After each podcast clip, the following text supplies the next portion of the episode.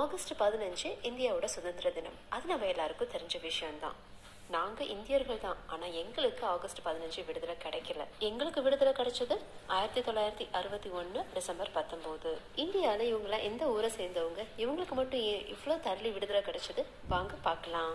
Welcome to சின்ன சின்ன ஆசை நான் ஷக்கி. உங்க அனைவருக்கும் இனிய சுதந்திர தின நல்வாழ்த்துக்கள். பிரிட்டிஷ் கட்டுப்பாட்டில் இருந்த நம்ம இந்தியாவுக்கு ஆகஸ்ட் பதினஞ்சாம் தேதி விடுதலை கிடைச்சிருச்சு. ஆனால் நம்ம பக்கத்து ஊரில் இருக்கிற பாண்டிச்சேரிக்கு விடுதலை கிடைக்கல. ஏன்னா அவங்க பிரெஞ்சு கட்டுப்பாட்டில் இருந்ததுனால பிரெஞ்சுக்காரவங்க விடுதலை கொடுக்க முடியாதுன்னு சொல்லிட்டாங்க. அதுக்கப்புறமா தொடர் போராட்டத்தின் காரணமாக அடுத்த ஒரு ஏழு வருஷம் கழிச்சு அதாவது ஆயிரத்தி தொள்ளாயிரத்தி ஐம்பத்தி நான்குல நவம்பர் ஒன்னாம் தேதி தான் அவங்களுக்கு விடுதலை கிடைச்சது. இந்த விடுதலையை இந்திய அரசாங்கம் ஏத்துக்கிட்டாங்க. ஆனா பிரான்ஸ்ல இருக்கிற பிரெஞ்சு அரசாங்கம் இந்த விடுதலையை ஏத்துக்கல.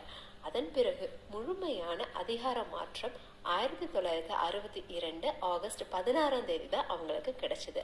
அதனால ஆகஸ்ட் பதினஞ்சாம் தேதி அவங்க சுதந்திர தினம் கொண்டாடினாலும் பதினாறாம் தேதியும் அவங்க சுதந்திர தினம் கொண்டாடுறாங்க. ஆனா பாண்டிச்சேரியில இருக்கிற சுதந்திர போராட்ட வீரர்கள் நமக்கு நவம்பர் ஒன்று தான் அபிஷியலாவே சுதந்திரம் கிடைச்சது. ஆகஸ்ட் பதினாறுலாம் நீங்க கொண்டாடக்கூடாதுன்னு ஒரு பக்கமா அவங்க போராட்டம் பண்ண ஆரம்பிச்சிட்டாங்க. கிட்டத்தட்ட அறுபது வருஷ கால போராட்டத்துக்கு அப்புறமா ரெண்டாயிரத்தி பதினான்காம் ஆண்டு அப்பொழுதுக்கு இருந்த பாண்டிச்சேரி அரசு நவம்பர் ஒன்னாம் தேதி பாண்டிச்சேரி விடுதலை தினமாக அறிவிச்சிட்டாங்க. ஒரு விஷயம் இதுல தெரியுதுங்க. ஆகஸ்ட் பதினஞ்சு பதினாறு நவம்பர் ஒன்னு மூணு நாளுமே பாண்டிச்சேரியில கவர்மெண்ட் ஹாலிடே நமக்கெல்லாம் ஒரு நாள் மட்டும்தான். சரி ஜோக்ஸ் அப்பாட் அப்படியே வண்டியை கிழக்கால விட்டோம்னு வச்சுக்கோங்க. இந்த வெஸ்ட் பெங்கால்ல இருக்கிற ஒரு சில ஊர்ல இருக்கிறவங்களாம் நாங்க ஆகஸ்ட் பதினெட்டு தான் இந்திய தேசிய கொடியை ஏத்தி கொண்டாடுவோம்னு பிடிவாதமா இருக்காங்க. அவங்கெல்லாம் யார் யாருன்றத பார்க்கலாம்.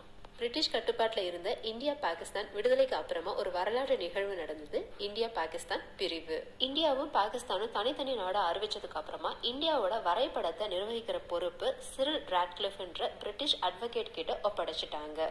சிரில் ரெட்கிளிஃப் ரெடி பண்ண மேப்ல வெஸ்ட் பெங்கால்ல இருக்கிற நாடியா டிஸ்ட்ரிக்ட்ல இருக்கிற சில கிராமங்கள் பங்களாதேஷ் வசம் இருக்கிற மாதிரி மேப்பை ரெடி பண்ணிட்டாரு.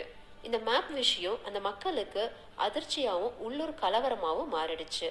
அதன் பிறகு இந்த பொலிட்டிக்கல் லீடர் ஷியாம் பிரசாத் ராஜ குடும்பத்தை சேர்ந்தவங்க எல்லாம் இந்த விஷயத்த வைசாரி மவுண்ட் பேட்டன் கவனத்துக்கு எடுத்துட்டு போனாங்க. இந்த கலவரத்துக்கு பிறகு இந்திய விடுதலை அடைந்த மூணு நாளைக்கு அப்புறமா நாய்டா டிஸ்ட்ரிக்ட்ல இருக்கிற முஸ்லீம் மெஜாரிட்டி கிராமங்களை பங்களாதேஷ் வசமாகவும் ஹிந்து மெஜாரிட்டி கிராமங்களை இந்தியா வசமாகவும் இருக்கிற மாதிரி மேப்பை திருத்தி அறிவிச்சாங்க.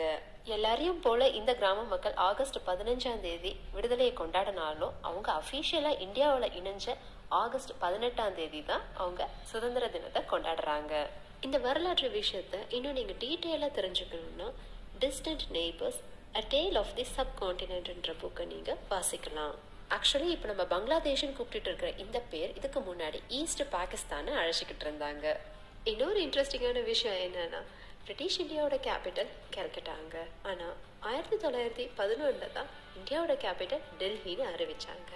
அறிவிச்சாலும் கட்டுமான பணிகள்லாம் முடிஞ்சு ஆயிரத்தி தொள்ளாயிரத்தி முப்பத்தி ஒன்றில் தான் இந்தியாவோட கேபிட்டல் டெல்லியை இனாக்ரேஷன் பண்ணாங்க.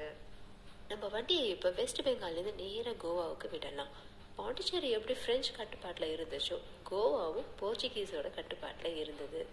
ஆகஸ்ட் பதினஞ்சு இந்தியாவுக்கு விடுதலை கிடைச்சாலும் கோவாவுக்கு கிடைக்கல. அவ்வளோ சுலபத்தில் இந்தியாவால் போர்ச்சுகீஸை எதிர்க்க முடியல. ஏன்னா போர்ச்சுகீஸ் நேட்டோவோட ஒரு அங்க நாடாக இருந்துச்சு. போர்ச்சுகீஸை நம்ம எதிர்த்தோம்னா நேட்டோட அங்கம் வகிக்கிற மற்ற நாட்டோட பகைமையை நம்ம சம்பாதிக்க வேண்டியதாக இருக்கும். அதனால இந்தியா கொஞ்சம் அமைதி காத்து வந்தாங்க. ஆயிரத்தி தொள்ளாயிரத்தி அறுபத்தி ஒன்றில் போர்ச்சுகீஸ் இந்திய மீனவர்கள் மீது கடும் தாக்குதல் நடத்தினாங்க. அதில் ஒரு இந்திய மீனவரும் இறந்து போயிட்டாங்க. எலி எப்பட வலையில சிக்குன்னு காத்துட்டு இருந்த இந்தியா? இந்த சம்பவம் நடந்த உடனே இந்தியன் ஆர்மியை கோவாவுக்கு அனுப்பி போர்ச்சுகீஸ் மீது கடும் தாக்குதல் நடத்தினாங்க. வெறும் முப்பத்தி ஆறு மணி நேரத்துல போர்ச்சுகீஸ் வசம் இருந்த கோவாவை இந்தியாவோட இணைச்சுக்கிட்டாங்க. டிசம்பர் பத்தொன்பது ஆயிரத்தி தொள்ளாயிரத்தி அறுபத்தி ஒன்றுல தான் கோவா விடுதலை பெற்று இந்தியாவோட இணைஞ்சது. இந்த நாளை தான் வருஷ வருஷம் கோவா மக்கள் லிபரேஷன் டேவா கொண்டாடிட்டு இருக்காங்க. சொல்ல போனா இந்தியா தன்னை முழுமையா ஐரோப்பியர்கள் கிட்ட இருந்து விடுவிச்சுக்கிட்ட வருஷம்னு சொல்லலாம். நான் இன்னைக்கு உங்ககிட்ட பகிர்ந்துக்கிட்ட விஷயம் எல்லாம் ஒரு துளி அளவு தான். உங்களுக்கும் இந்திய வரலாற்று விஷயம் நிறைய தெரிஞ்சிருந்ததுன்னா உங்க கமெண்ட்ல பதிவிடுங்க. நம்ம எல்லாரும் தெரிஞ்சுக்கலாம். உங்களுக்கு இந்த பதிவு உபயோகமா இருந்ததுன்னா உங்க நண்பர்களோட பகிருங்க. உங்கள் அனைவருக்கும் இனிய சுதந்திர தின நல்வாழ்த்துக்கள்.